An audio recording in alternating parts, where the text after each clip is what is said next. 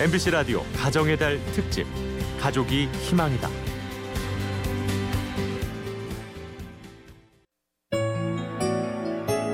음, 금잔디 오늘 머리 잘랐네? 어디에서 잘랐어? 뭐, 밥 먹었어? 이렇게 저한테 얘기를 하거나 또 자기 이야기를 하거든요. 자기 기분에 대한 이야기, 친구하고 다툰 이야기, 뭐 엄마 아빠에 대한 이야기 이런 것들을 눈을 보고 마주 쳐서 이야기 나눌 때 그때 가장 행복한 것 같아요. 여러분도 어린이와 눈을 마주보고 이야기해 본 적 있으신가요? 아이와 있을 때 가장 행복하다는 사람을 만났습니다. 네, 안녕하세요. 네, 저는 참나무 어린이집의 금잔디라고 하고요. 제 본명은 어, 이경아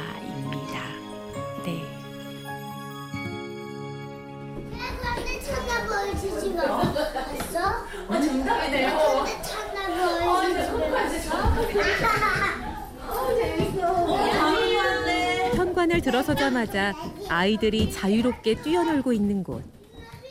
금잔디 이경아 씨가 8년째 일하고 있는 공동 육아 어린이집입니다. 어, 공동육아 어린이집은 부모님이 출자를 해서 만든 어린이집이에요. 부모님하고 교사하고 같이 협력해서 교육과정이나 운영을 함께 하는 곳이 공동육아 어린이집이라고 볼 수 있어요.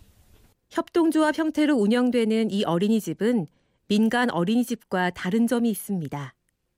어린이집이기는 한데 어린이집이라는 표현보다는 터전이라고 이야기를 해요. 왜냐하면 그러니까 우리 아이들이 생활하고 살아가는 곳이다라고 해서 터전이라는 의미를 하는데 그러니까, 그러니까 언제든지 교육 시간 빼놓고는 예, 어, 뭐 주말이든 아니면 뭐 저녁이든 출입이 자유롭고 이 공간을 어, 자유롭게 사용을 할 수 있어요. 그리고 교사들에겐 자율권이 보장되지요. 무엇보다 부모님들의 활발한 참여를 바탕으로 부모와 교사 사이에 신뢰 관계가 형성되었다고 하는데요.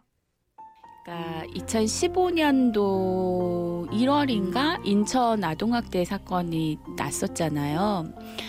그때 이후에 막 부모님들이 굉장히 분노하고 저도 너무 제가 보육교사의 일을 하고 있지만 정말 있어서는 안 되는 발생해서는 안 되는 일이 벌어져서 어, 그때 굉장히 수치스러웠어요. 제가 보육교사라는 직업을 가지고 있는 한 사람으로서 그리고 어디 가서 나는 보육교사라고 이야기할 수 없었어요. 그 이후로 많은 어린이집에 CCTV가 설치되었지만 이곳에선 찾아볼 수 없습니다.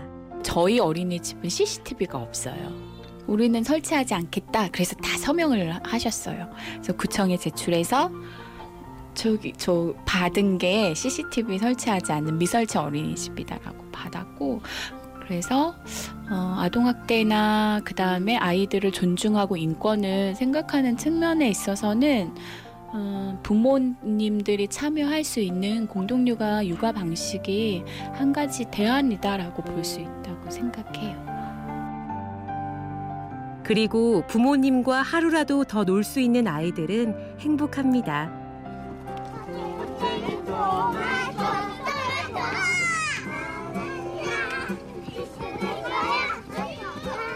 오늘은 일일 교사로 나선 아빠와 함께 성미산으로 나들이를 나왔지요. 행복한 표정까지 보이시나요?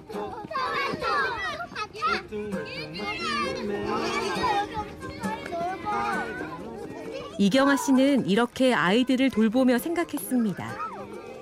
아이들이 더 많이 뛰어놀 수 있어야 한다. 그러려면 어른들이 더 안전한 사회를 만들어줘야 한다. 그래서 마을 주민들과 아이들을 이어주려고 노력했죠. 그러니까 어, 설이 되면 송편을 빚고 그다음에 한가위가 되면 뭐 만두를 빚고 이런 것들을 빚어서 이렇게 동네에 계시는 어른들한테 갖다 드려요. 옆집도 갖다 드리고 뭐 이렇게 나누는 역할들. 음, 왜냐하면 저희 아이들이 나들이를 늘 다니니까 여기 산에도 가고 나 동네에 있는 공원도 가고 골목길도 산책을 하거든요. 비가 오거나 이럴 때도 골목길 산책하고 그러는데 그래서 만나는 어른들한테 이렇게 이렇게 동네에 계시는 어른들한테 더 인사도 잘하고 우리가 여기에 살고 있어요. 뭐 이런 것들을 같이 예, 이야기하고자 그렇게 하고 있어요. 이경아 씨는 아이들과 더불어 사는 세상을 꿈꿉니다. 그리고 아이들이 그녀에게 힘이 되지요. 저는 아이들이 저에게 있어서 삶의 활력소라고 생각해요. 어, 뭐 희망이기도 하고 행복이기도 해요.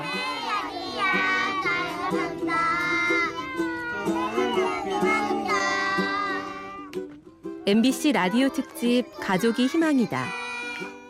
오늘은 공동육아 협동조합 어린이집에서 아이들과 어른들이 모두 행복한 세상을 꿈꾸는 금잔디 이경아 씨를 만나봤습니다. 지금까지 취재 구성 강희구, 내레이션 임현주였습니다.